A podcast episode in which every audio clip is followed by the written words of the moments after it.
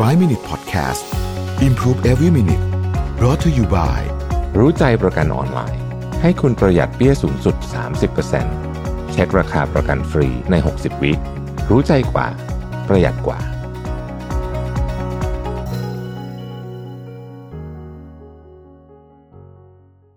สวัสดีครับ 5 minutes good time นะครับ วันนี้ผมอยากชวนทุกคนมาสร้างช่วงเวลาดีๆ ใน 5 นาที เกี่ยวกับเรื่องราวของการอยู่ใน comfort zone นะฮะท่านนี้ถามมาว่า ถ้าเราเป็นคนไม่ชอบเปลี่ยนแปลง แล้วเจอที่อยู่ที่สบายกายสบายใจแล้วเนี่ยนะฮะ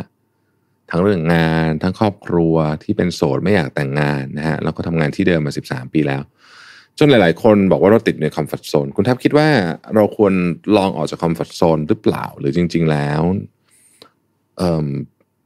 คิดเหมือนกันว่าถ้าเปลี่ยนงานเงินเดือนจะเยอะกว่านี้ แต่ก็ไม่อยากแลกกับความไม่สบายใจนะครับ จริงๆ เอาว่ากันตามจริงแล้วเนี่ยนะฮะถ้าเรารู้สึกสบายกายสบายใจดีเนี่ยอย่างที่ท่านผู้นี้ถามมาเนี่ยนะครับ สบายกายสบายใจดี จริง ๆ ก็ไม่ได้เป็นอะไรนะฮะคือผมคิดว่า เราผมเองนี่เป็นคนที่พูดเรื่อง comfort zone ต้องออกจาก comfort zone เยอะมากสมัยก่อน แต่ถ้าใครสังเกตดูเดี๋ยวนี้ผมจะเริ่มพูดน้อยลงเพราะผมก็รู้สึกว่าเออบางทีมันก็เป็นกับดักเราเหมือนกันนะ กับดักที่เราจะต้อง โอ้ฉันจะต้องแน่นอนฉันต้องเปลี่ยนแปลงฉันต้องเก่งขึ้นทุกวันต้องรวยขึ้นตลอด ผมพบว่าบางทีมันเหนื่อยฮะแล้วด้วยความที่ชีวิตเรามันมีเวลาจำกัด บางทีเราอาจจะไม่มีเหตุผลต้องเหนื่อยขนาดนั้นก็ได้ แต่เราต้องระวังคือเรื่องคอมฟอร์ทโซนเนี่ย มันไม่ใช่ว่าเราไม่ทะเยอทะยานไม่ทะเยอทะยาน ผมว่ามันเป็นประเด็นที่ว่า สิ่งที่ต้องระวังคือไอ้ที่ที่เราอยู่เนี่ยมันจะยังสามารถที่จะเลี้ยงดูเราทั้งกายและใจไปได้ตลอดหรือเปล่า เพราะถ้าเกิดมันไม่ได้มีแนวโน้มเห็นว่าจะไม่ได้เนี่ย อันเนี้ยมันก็ต้องออกถูกไหมฮะไม่งั้นเราก็จะไม่มีเงินกินข้าวอะใช่ปะเพราะนั้นเนี่ยไอ้คำว่า comfort zone จริงๆแล้วเนี่ยผมว่าพิจารณาในมุมนี้ดีกว่า ถ้าหาก comfort zone นี้สามารถทำให้เราสบายกายสบายใจได้ และดูแล้วเนี่ยเท่าที่เรามองเห็น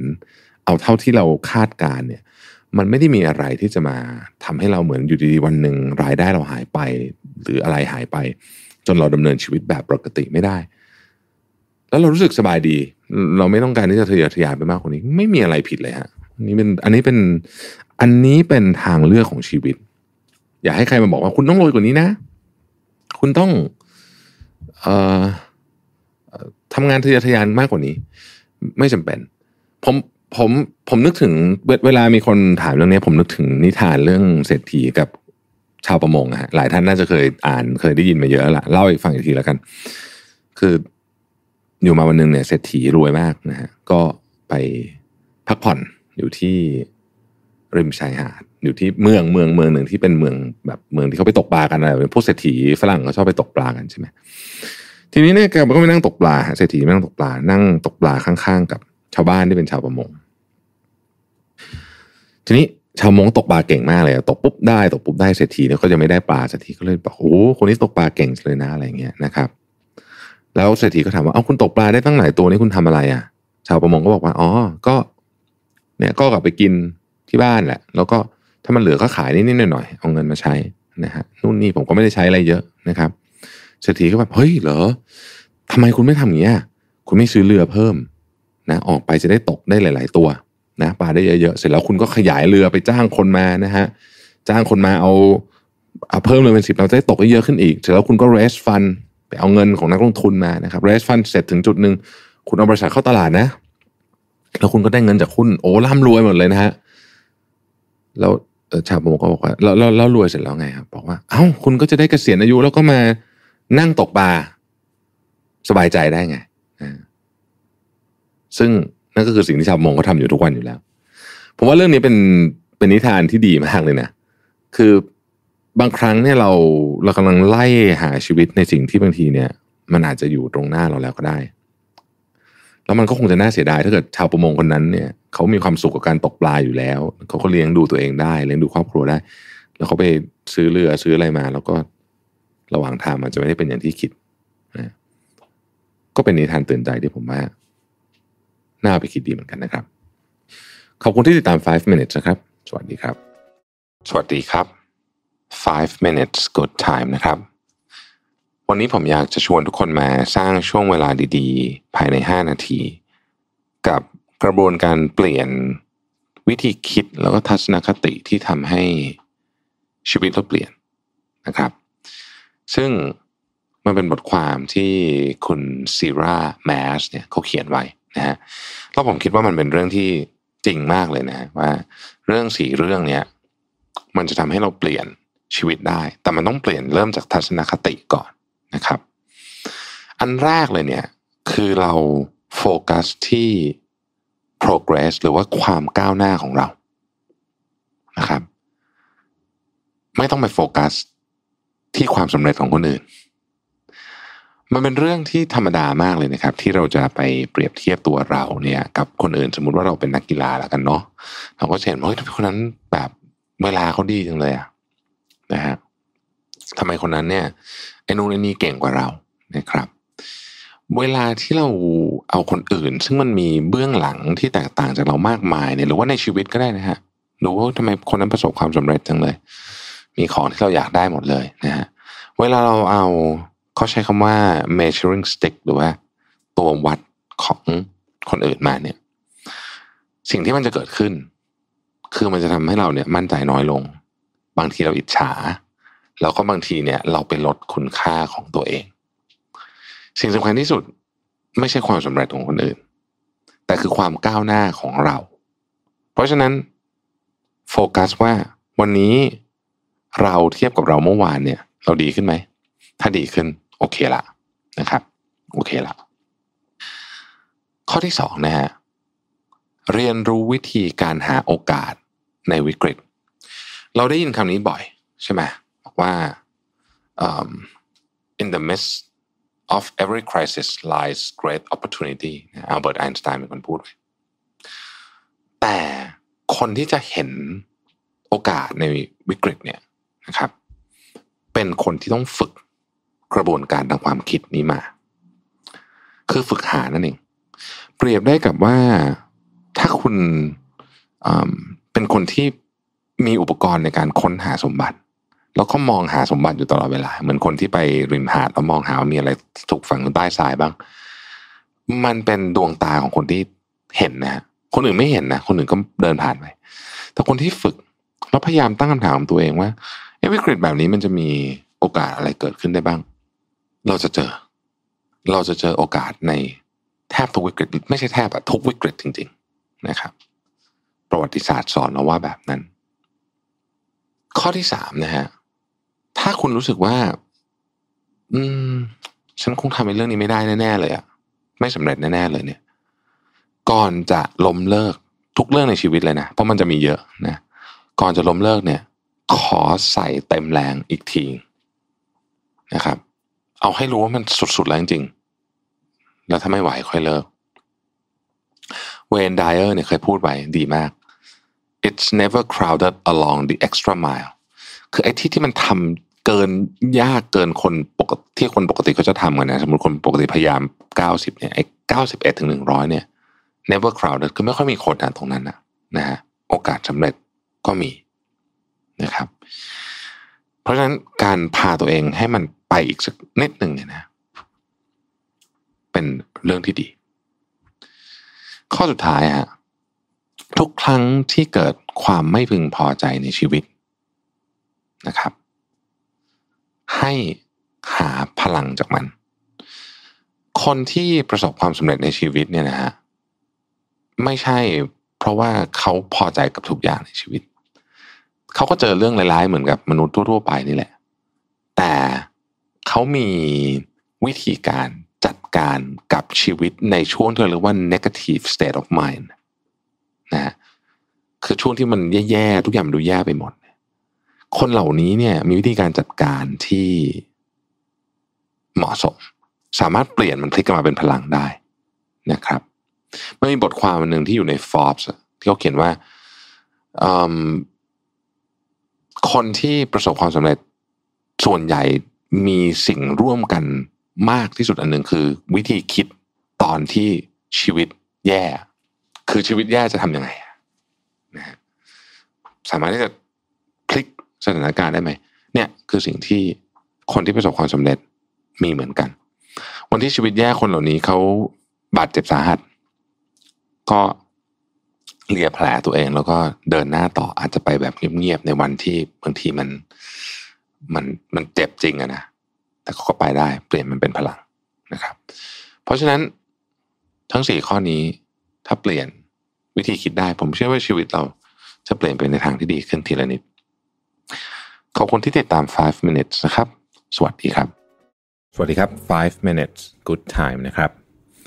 วันนี้ผมอยากชวนทุกคนมาสร้างช่วงเวลาดีๆ ภายใน 5 นาที กับสิ่งที่เป็นเรื่อง 3 เรื่องที่ อาจจะขัดขวางการเจริญเติบโตของคุณนะฮะการเจริญเติบโตในที่นี้คือการเจริญเติบโตในทางความคิดเนาะเอ่ออันที่หนึ่งเลยเนี่ยนะครับอ๋อก่อนหนึ่งต้องบอกก่อนว่าผมเอาบทความมาจากฟรานซิสไนเอนนะฮะอันที่หนึ่งเนี่ยเขาบอกว่าระวังสับสนระหว่าง motivation หรือว่าแรงบันดาลใจกับ self discipline ก็คือวินัยนั่นเอง นะครับ motivation นี่มันจะเป็นอะไรที่แบบเวลาเรารู้สึกตื่นเต้นกับเรื่องอะไรต่างๆเนี่ยนะฮะเรารู้สึกแบบอยากเปลี่ยนแปลงโลก อยากเปลี่ยนแปลงตัวเองอยากเปลี่ยนแปลงก็แล้วแต่เนี่ยนะครับ motivation เป็นสิ่งที่สวยงามมากนะครับ แล้วก็มันทำให้เรามีพลังอย่างมากมายมหาศาลเลยทีเดียวนะฮะสิ่งที่ต้องระวังก็คือ หลายคนคิดว่าเราจะทำงานตอนที่มี motivation เท่านั้น แล้วเราก็จะมี motivation แบบนี้ทุกๆวันนะครับ ในความเป็นจริง มันไม่ใช่แบบนั้นนะมันไม่ใช่แบบนั้นมันจะมีวันที่เราสงสัยด้วยซ้ำว่าเฮ้ยสรุปตอนนั้นฉันอยากได้เรื่องนั้นไปทำไม หรืออะไรแบบนี้นะฮะประเด็นก็คือว่า motivation เนี่ยมันเป็นเหมือนคล้ายๆกับคลื่นนะฮะคลื่นที่ไม่ได้มาตลอดด้วยนะบางทีก็มีบางทีก็ไม่มีนะครับ แต่สิ่งที่จะทำให้เป้าหมายสำเร็จคือวินัยนะครับคำพูดคลาสสิกมากเลยของจอห์นแม็กซ์เวลล์นะฮะ motivation gets you going but discipline keeps you growing คือคุณมี motivation นะเป็นเรื่องที่ดีเป็นเรื่องที่สวยงามมากนะครับ แต่ว่ามันไม่พอนะฮะแล้วไม่ใช่ไม่สำคัญนะ motivation เป็นเรื่องสำคัญมากมันเป็นแบบมันเป็น why อะนะครับมันเป็น why แต่แน่นอนว่า why อย่างเดียวไม่พอนะฮะคุณจะทำยังไงให้คุณทำเรื่องแบบไอ้เรื่องไอ้เรื่องที่มันยากๆอย่างเงี้ยนะฮะทุกวันทุกวันนี่คือ self discipline อันนี้ต้องฝึก ในวันที่คุณไม่อยากทำที่สุด คุณก็ต้องทำแล้วถ้าเกิดคุณไปถามคนที่ทำอะไรสำเร็จจริง ๆ นะฮะเขาจะบอกว่าเขามี motivation เอายกตัวอย่างเขียนหนังสือดังๆเลยเขามี motivation ในการเขียนมากๆ เริ่มแบบตอนเริ่มนี่อยากเขียนมาก แต่เขาไม่ได้อยากเขียนทุกวันแล้วเขาไม่ได้มีความรู้สึกนี้ทุกวันบางวันเขาเบื่อมากๆเขาอยากจะเลิกทำแต่พอเขาไม่เลิก เขาจะมีวันนี้ได้นะครับประโยคสุดท้ายของข้อนี้ผมชอบนะเขาบอกว่า don't wait to feel motivated take action now and every single day until you get there คืออย่ารอให้คุณมีแรงบันดาลใจแล้วค่อยทำอะไรนะครับ มีแรงบันดาลใจในการเริ่มดีแล้วนะครับ แต่ว่าคุณจะต้องมีแผนในการทำทุกๆวันนะฮะอันที่สองนะครับ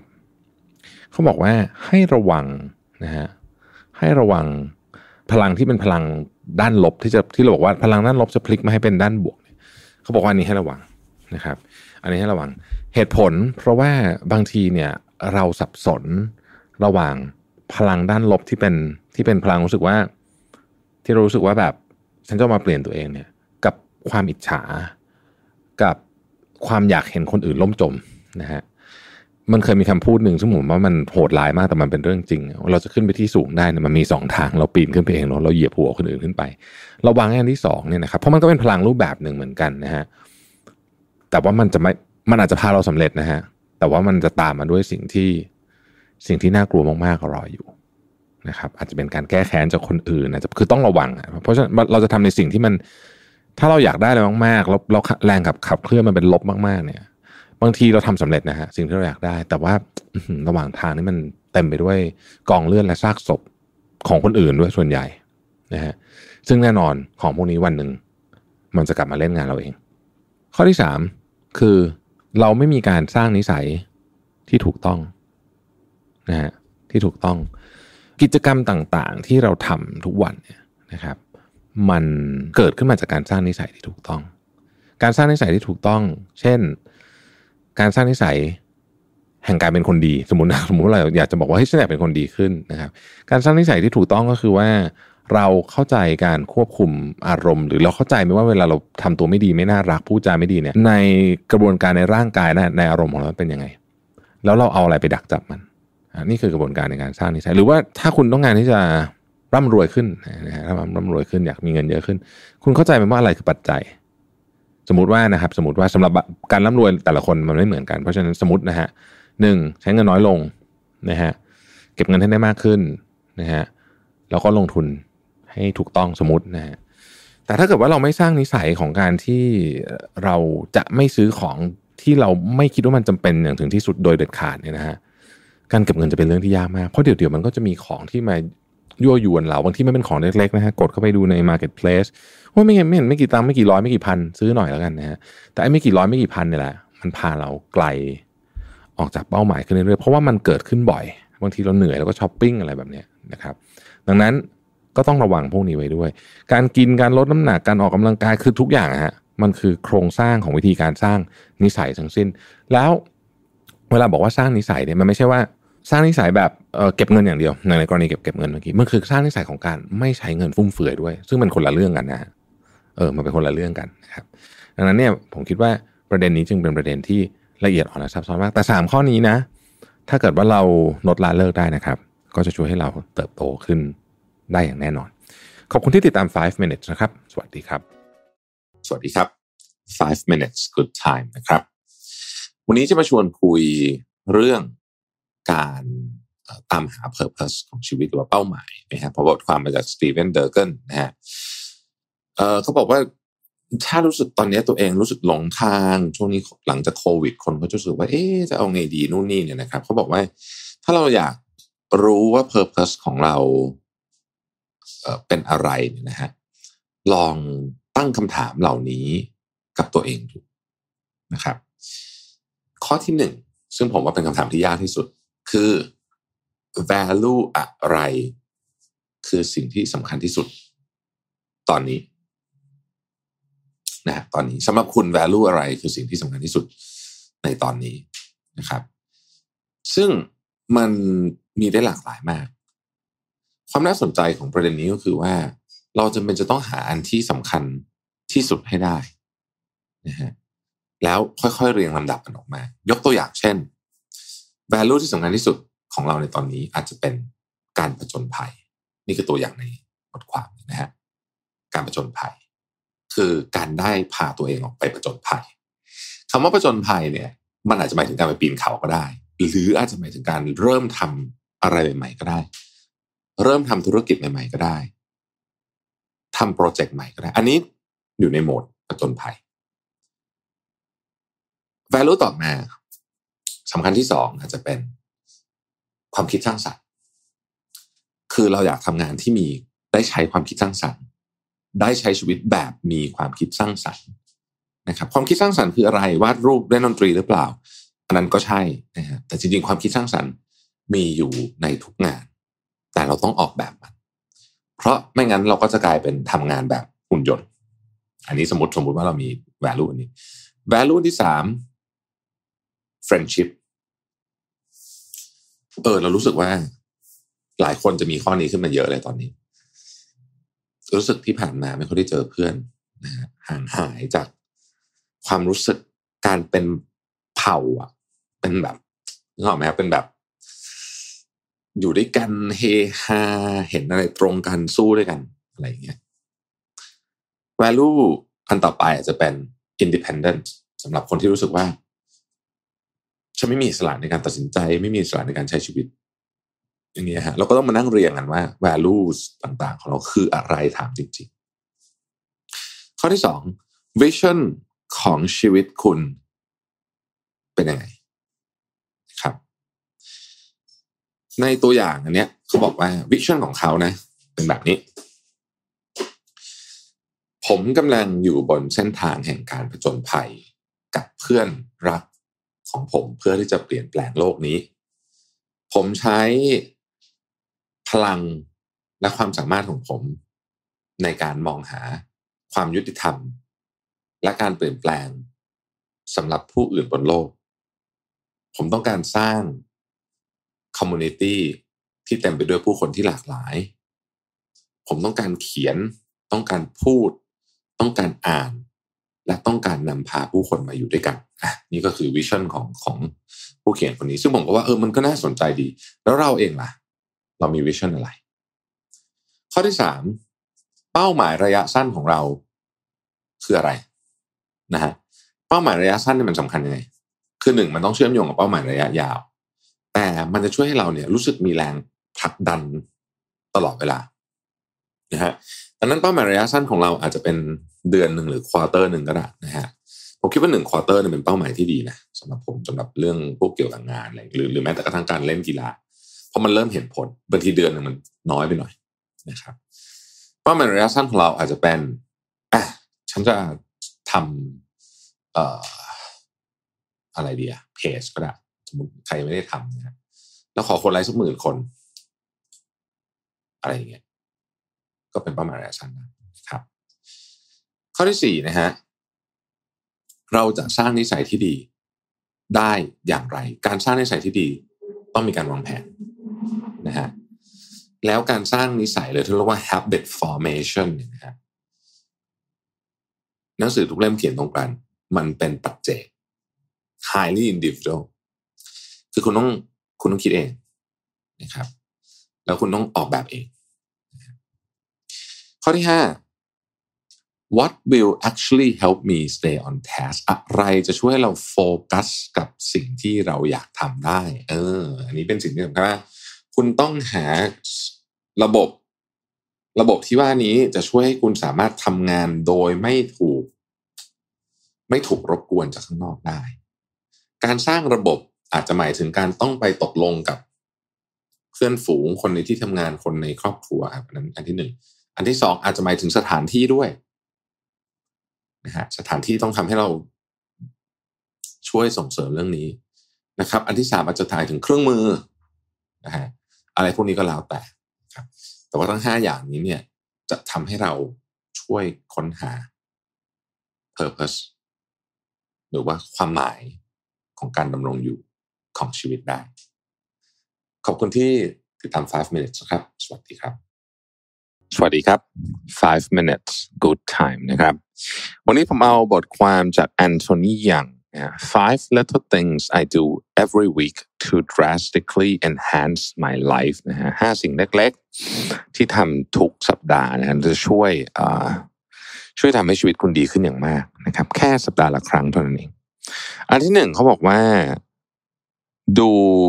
progress ของสัปดาห์นี้ เวลาเราดูวันเดียวเนี่ยบางทีเราดูเราไม่ค่อยเห็นนะแต่หนึ่งสัปดาห์เนี่ย เอ๊ะ เราทำอะไรได้บ้างในหนึ่งสัปดาห์นี้นะครับ ถ้าคุณจด planner เนี่ยคุณจะเห็นชัดเจนนะว่าหนึ่งสัปดาห์นี้คุณทำอะไรมาบ้าง ออกกำลังกายไปกี่วันนะครับ ในหนึ่งสัปดาห์นี้นอนดีไม่ดีกี่วันนะครับ น้ำหนักเป็นยังไงบ้างนะฮะ อ่านหนังสือไปกี่บรรทัดกี่เล่มนะครับ เอ่อโปรเจกต์เสร็จ ไปกี่อันที่เราภาคภูมิใจนะครับ เราได้ชมคนอื่นเยอะไหมสัปดาห์นี้ได้คุยกับลูกน้องได้คุยกับหัวหน้าเยอะไหมคุยคุยกี่คนนะครับ มีอะไรที่เรารู้สึกว่าเป็นความชื่นชมที่เราชื่นชมความสำเร็จของเราบ้างนะฮะทุกหนึ่งสัปดาห์ อันนี้ดีมากทำวันอาทิตย์ฮะวันอาทิตย์วันที่เหมาะ อันที่สองเนี่ยเขาบอกว่า treat yourself สำหรับคนที่ค่อนข้างจะเคร่งนะครับ กับเรื่องของการกินสมมตินะฮะอะไรแบบเนี้ยเขาบอกว่าหนึ่งมีมี cheat day ว่างั้นเถอะนะครับหรือจะ cheat meal นะฮะบ้างนะครับทำไมถึงต้องมีเขาบอกว่า เพราะว่าบางคนเนี่ย ไม่ได้ไม่ได้ enjoy ไอ้อาหารผอมสักเท่าไหร่ แต่ว่าก็ก็กินเพราะรู้ว่าดี แต่ว่าในหนึ่งสัปดาห์ก็อาจจะมีสักวันหนึ่งอะที่แหมเฟรนช์ฟรายส์กับ เบอร์เกอร์ฉ่ำๆนี่มันก็อร่อยเหมือนกันนะนะฮะแต่ทำทุกวันก็ไม่ไหวแต่การทำแบบนี้เนี่ยเขาบอกว่ามันจะยิ่งช่วยนะ ยิ่งช่วยให้คุณเนี่ย สามารถที่จะอยู่กับโปรแกรมในการกินอาหารแบบสุขภาพของคุณนะได้นานเหตุผล เพราะว่ามันไม่เคร่งจนเกินไปไงนะฮะมันไม่เคร่งจนเกินไป อีกอันหนึ่งนะครับ ข้อที่สามเขาบอกถ้าทำได้จะดีมากหนึ่งวันห้ามทำงานเลย อันนี้ผมทำไม่ได้ฮะนะฮะเอาหนึ่งวันห้ามทำงานเลยนะนิดหนึ่งก็ไม่ทำเลยนะครับ ไม่ทำงานเลยหนึ่งวันแล้วทำอะไรอะทำอย่างอื่นที่ไม่ใช่งานนะครับ อาทิจัดบ้านอย่างนี้ไม่ถือเป็นงานนะอืม จัดบ้านนะครับ หรือว่า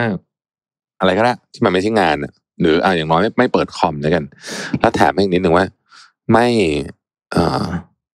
ไม่เล่นโทรศัพท์ ไม่เล่นเกม และถ้าเป็นไปได้อยู่ห่างทีวีไว้ก็จะดีมาก นะครับ อีกอันหนึ่งนะข้อที่สี่เขาบอกว่า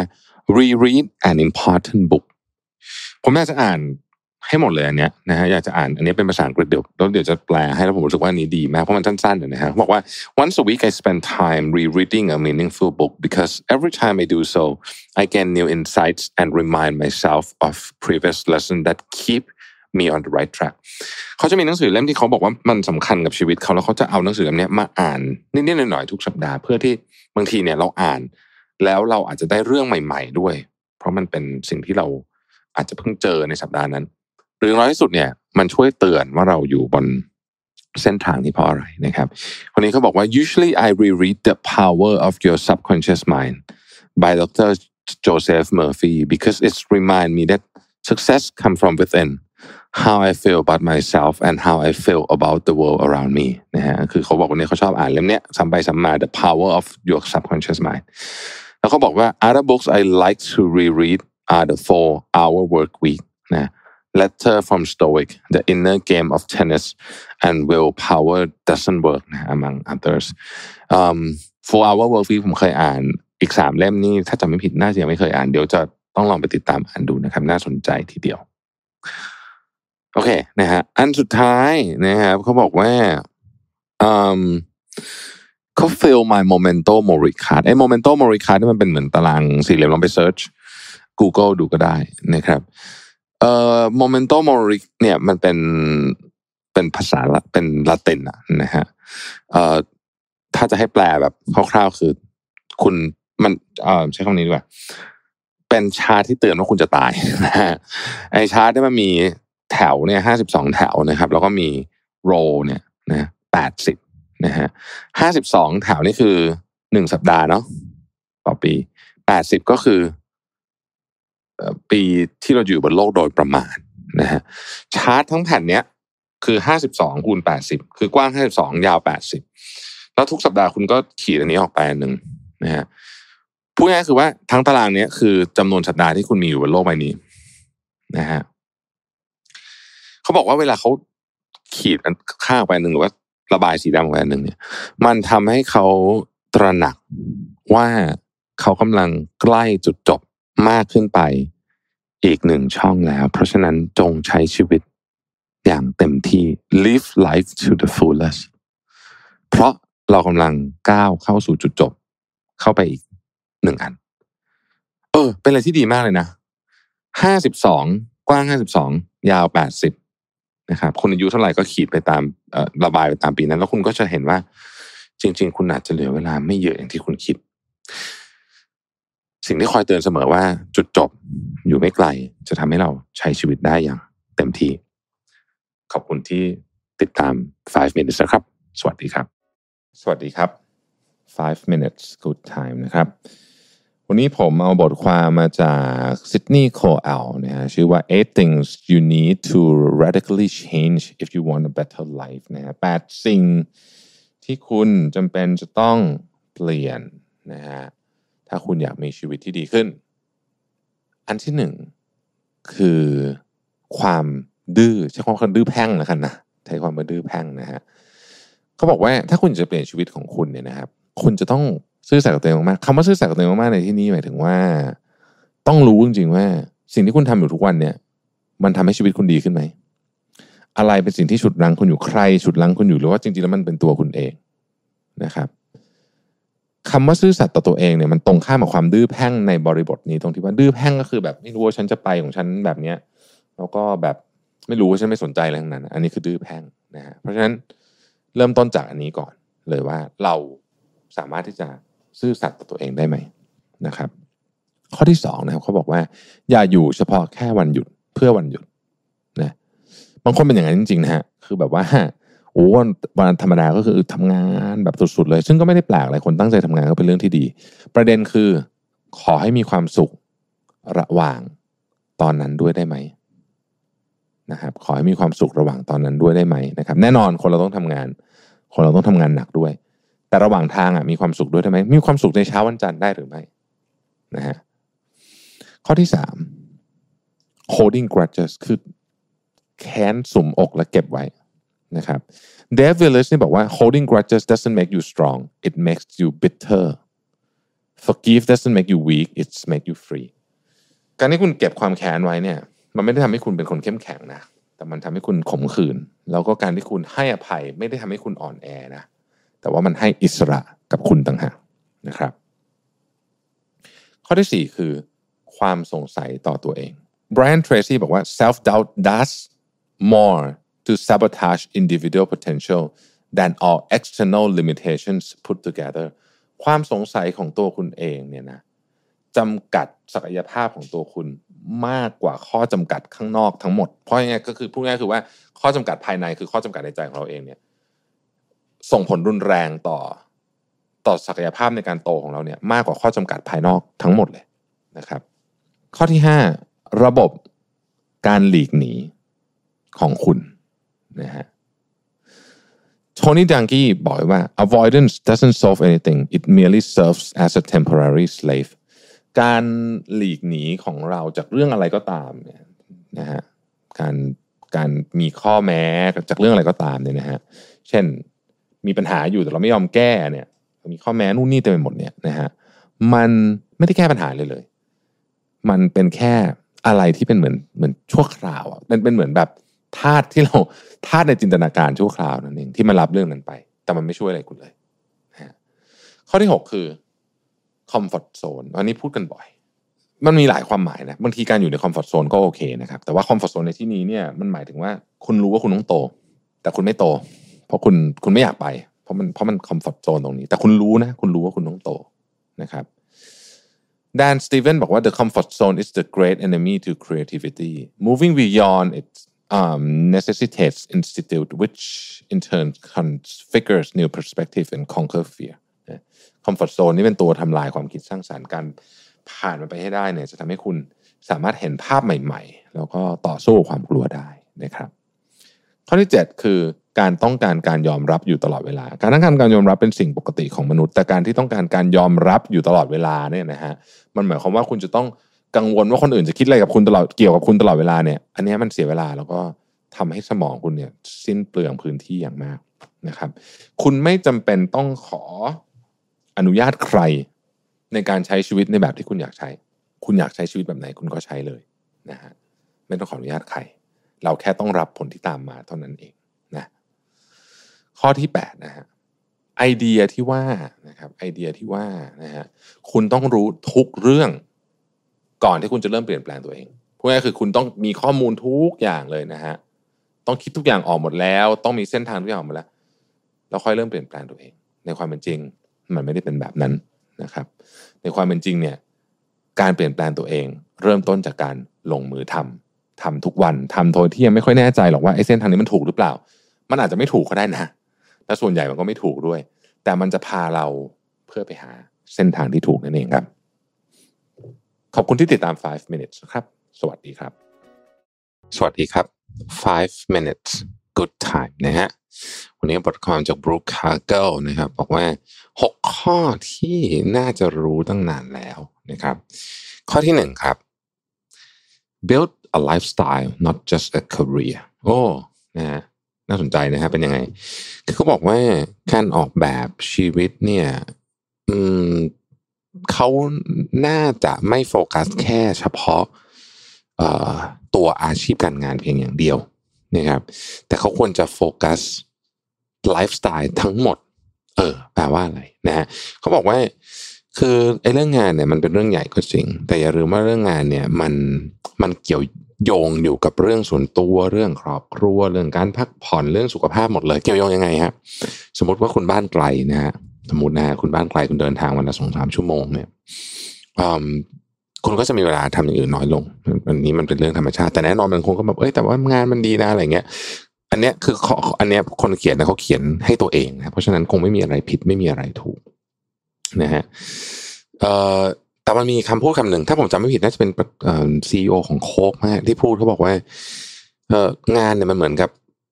ลูกบอลยางชีวิตก็มีลูกบอลห้าลูกนะฮะงานเนี่ยมันเหมือนกับลูกบอลยาง ลูกบอลอีกสี่ลูกนะฮะคือครอบครัวสุขภาพเพื่อนแล้วก็ความ integrity นี่จะแปลว่าอะไรเดียสิ่งที่คุณยึดถือเป็นแบบจริยธรรมสูงสุด หรือสิ่งที่คุณเชื่ออะไรประมาณอย่างเงี้ยนะความซื่อสัตย์อะไรอย่างเงี้ยนะฮะ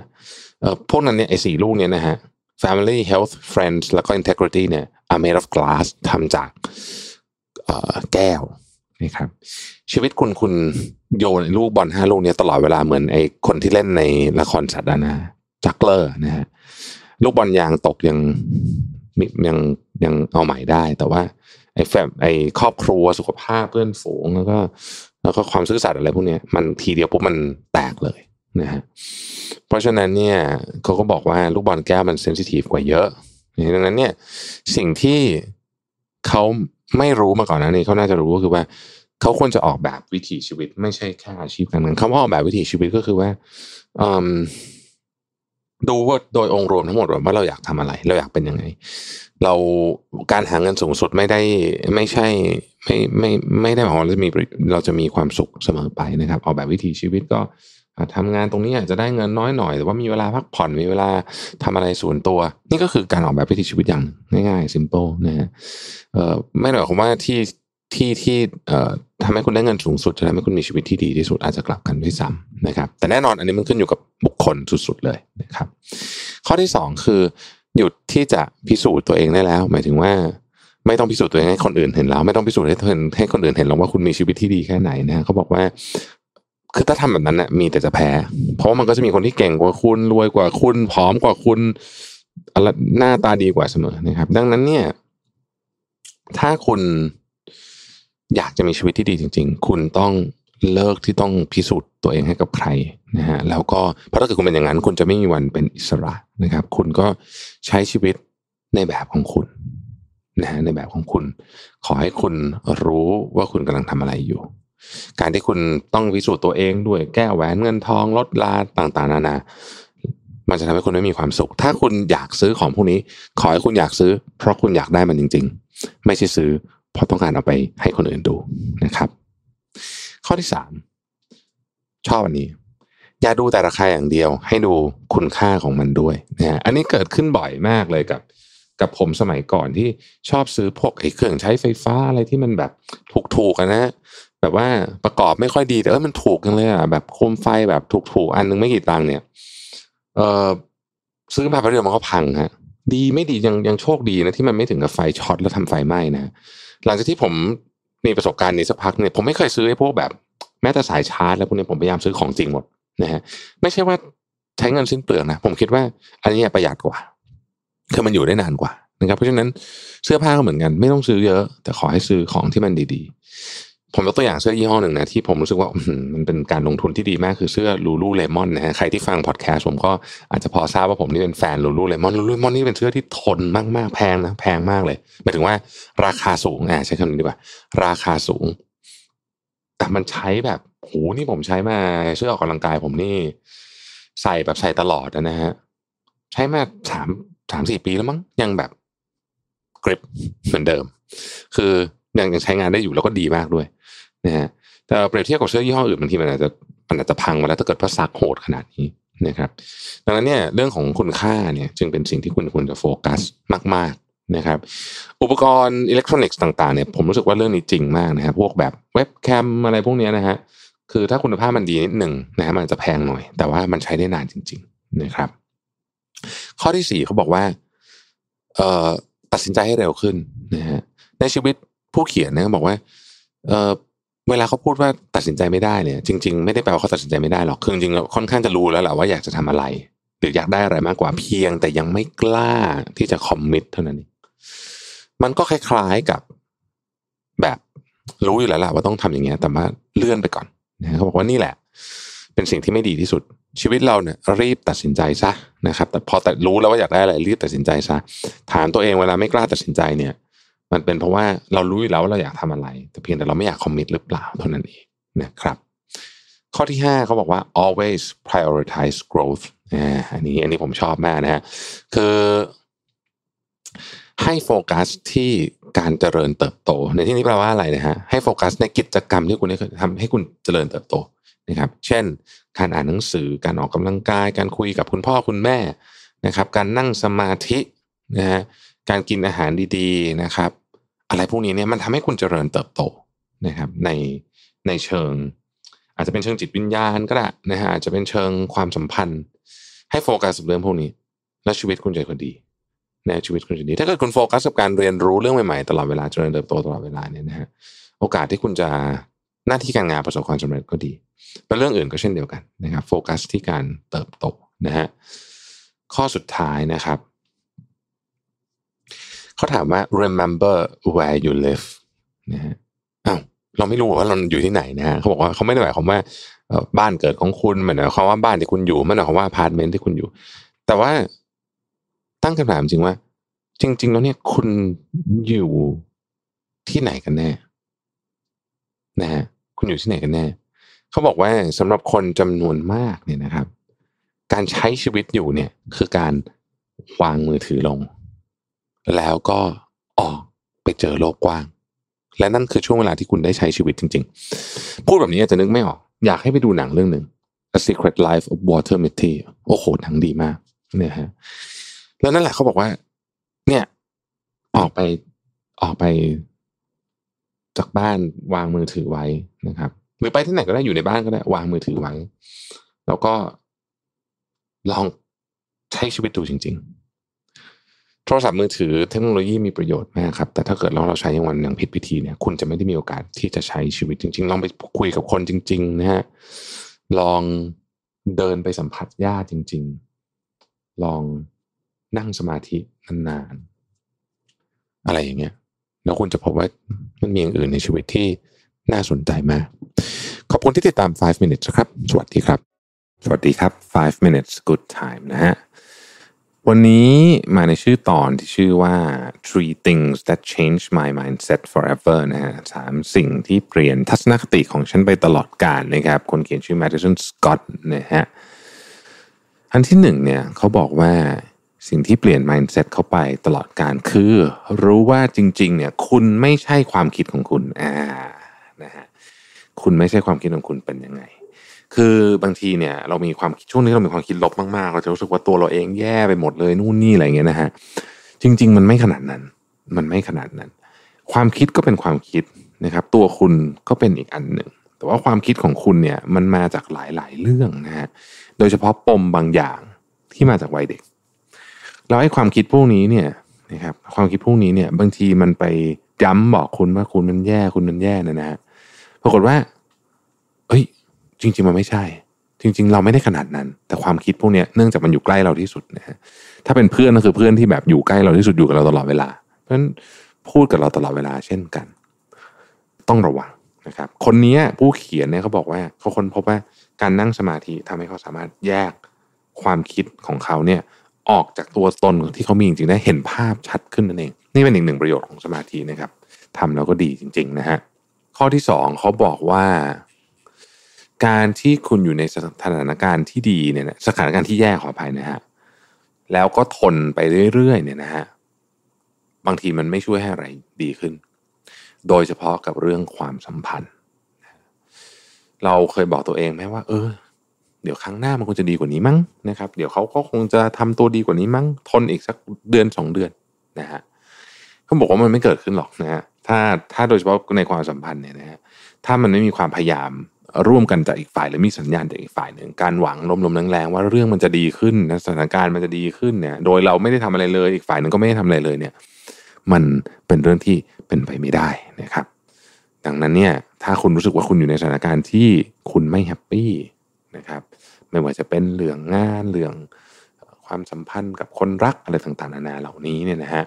แล้วคุณรู้สึกว่าเออมันจะต้องดีขึ้นแน่เลยเนี่ยเขาบอกว่ามันยากมาก มันยากมากนะครับ อะไรเป็นสิ่งที่ทำให้เราไม่ค่อยกล้าออกจากเรื่องพวกนี้นะครับ เงินนะฮะความปลอดภัย ความรู้สึกอบอุ่นใจ ความรู้สึกคุ้นเคยใช้คำนี้แล้วกันนะครับ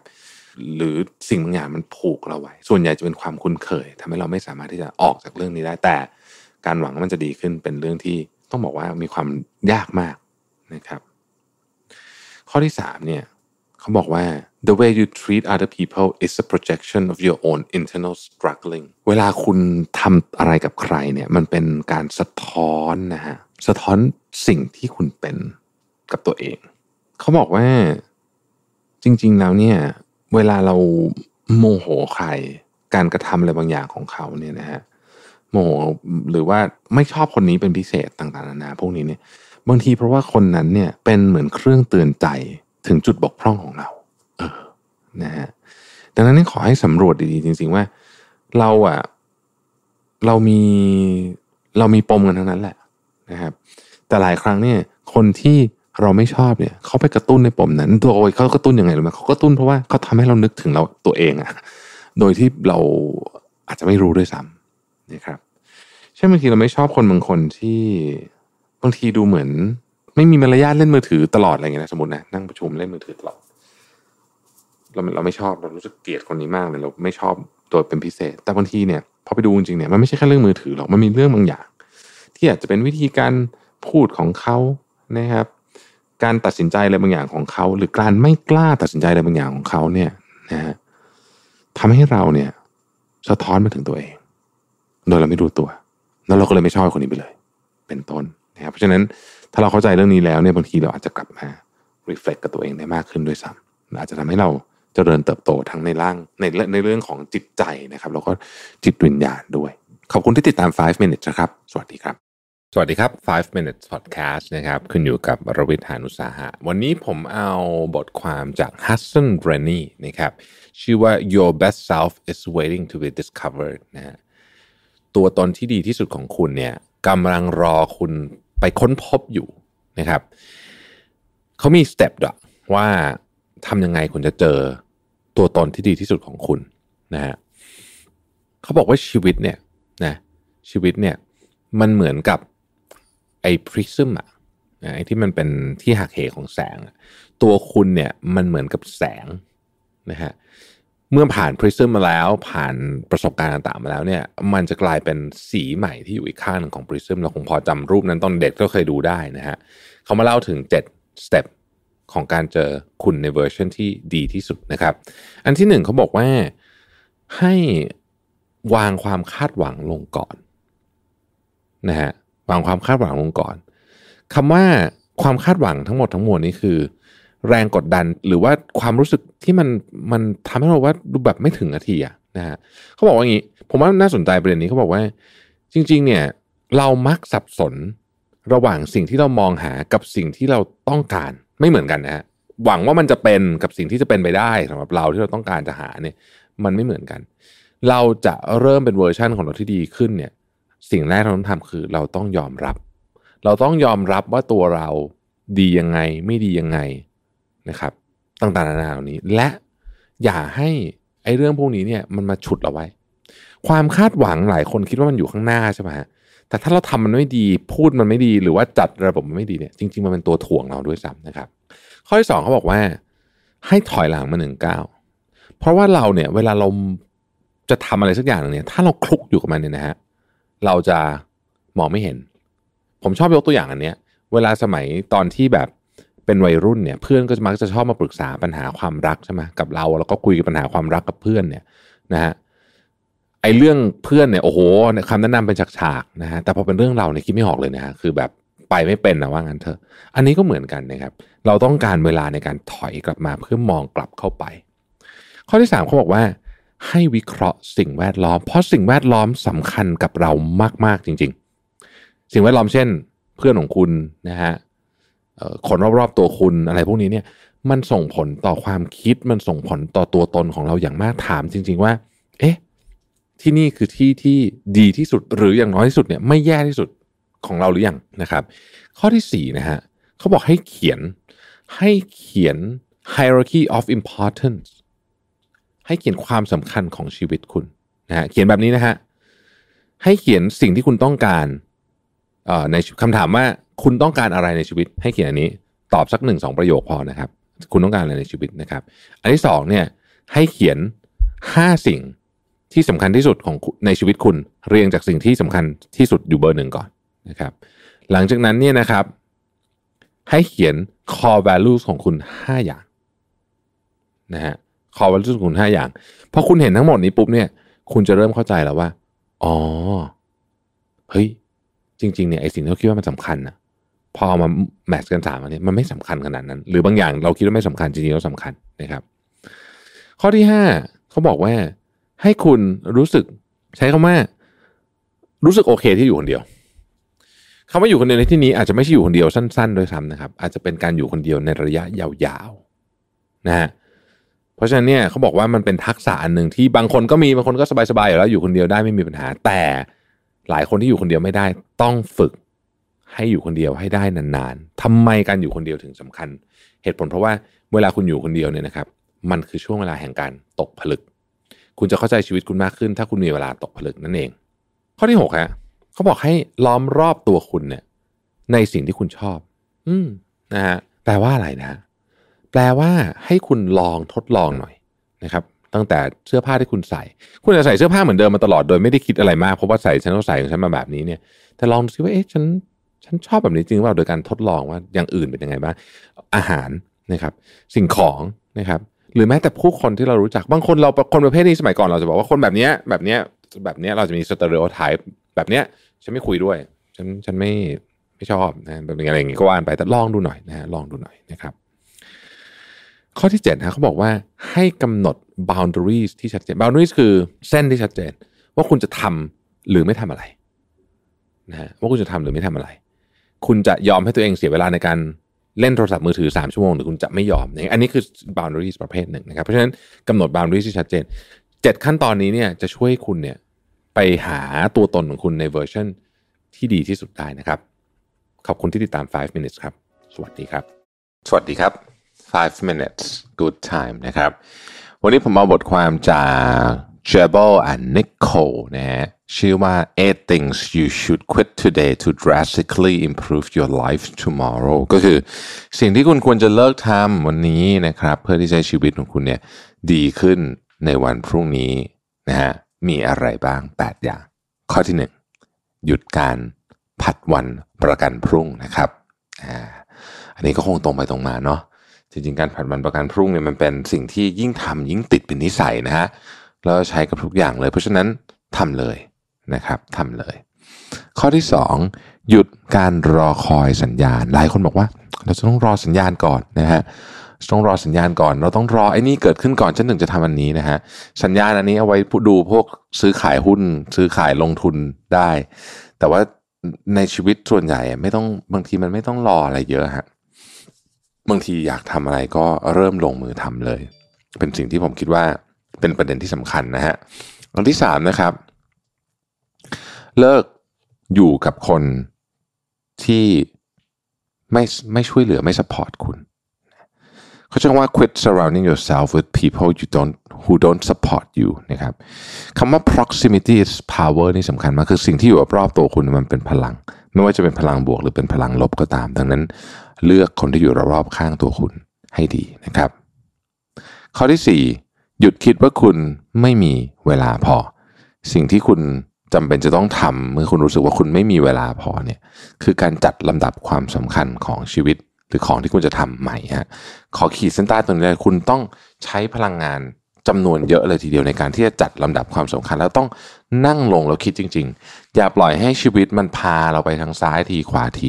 เราต้องหยุดเราต้องบอกว่าเราจะต้อง control ชีวิตของเรา โดยเริ่มต้นจากการให้เวลากับสิ่งที่เราคิดว่ามันสำคัญจริง ๆ ข้อที่5นะครับ ไม่ต้องไม่ต้องแบบเข้มงวดกับตัวเองมากเกินไปหยุดหยุดการเข้มงวดกับตัวเองแบบโอเวอร์เกินไป การเข้มงวดกับตัวเองแบบโอเวอร์เกินไปเนี่ยมันไม่ค่อยช่วยอะไรเท่าไหร่นอกจากทำให้คุณเครียดขึ้นเท่านั้นเองนะครับ ข้อที่ 6 หยุดสัญญาถ้าคุณคิดว่าคุณทำไม่ได้ under promise over deliver always นะฮะคือเขาบอกว่าสัญญาให้น้อยๆ ส่งมอบหรือว่าทำให้ได้มากๆนะแม่ผมก็ชอบสอนคำนี้ promise less deliver more เพราะฉะนั้นถ้าคิดว่าทำไม่ได้อย่าสัญญาเด็ดขาด เพราะความน่าเชื่อถือเป็นสิ่งที่สร้างยากมาก เวลาสัญญาอะไรแล้วทำไม่ได้ โอ้โห อันนี้นะเสียหายเสียหายนะฮะ แล้วก็ข้อที่ 7 คือหยุดเขาใช้คำว่า quit being push push over นะฮะ push over เนี่ยจะหมายถึงว่า คนนั้นบอกให้ทำไอ้นี่ไอ้คนนี้บอกให้ทำไอ้นี่คุณก็พยายามทำพยายามจะเหมือนกับมีคนมีความเห็นกับชีวิตคุณเยอะแยะเต็มหมดเลยอะไรเงี้ยนะฮะเพราะฉะนั้นเอ่อมันดีนะกับการลิกับการฟังความคิดเห็นของผู้อื่นนะฮะแต่ว่าเอ่อ บางทีเราก็ต้องมีจุดยืนที่ชัดเจนของตัวเอง เพราะเขาไม่ใช่ทุกคนที่รู้เรื่องเราไปดีไปซะทั้งหมดนะฟังได้ แต่อย่ารู้สึกว่าฉันมีแรงกดดันจากคนนู้นคนนี้ฉันเลยต้องทำมันนู้นนี้ตลอดเวลานะครับ ข้อสุดท้ายผมชอบมากเลยฮะ quit relying on others to get things done เเวลาจะทำอะไรให้มันสำเร็จเนี่ยอย่า อย่าแบบอย่าเอาชีวิตเราไปแขวนไว้กับ หรือไปฝากไว้กับคนอื่นทั้งหมดนะฮะเราจะต้องสามารถที่จะจัดการเรื่องนั้นได้ด้วยตัวเอง เป็นเรื่องที่สำคัญมาก เราต้องมีพลังที่จัดการเรื่องนี้ได้ด้วยตัวเองนะครับนี่ก็คือ 8 ข้อที่หยุดทำแล้วชีวิตจะดีขึ้น ขอบคุณที่ติดตาม 5 minutes นะครับ สวัสดีครับ 5 Minute Podcast Improve Every Minute Presented by รู้ใจประกันออนไลน์ ให้คุณปรับแต่งแผนประกันได้ตามใจ ซื้อง่ายใน 3 นาที ปรับแต่งแผนที่เหมาะกับคุณได้เลยที่รู้ใจ .com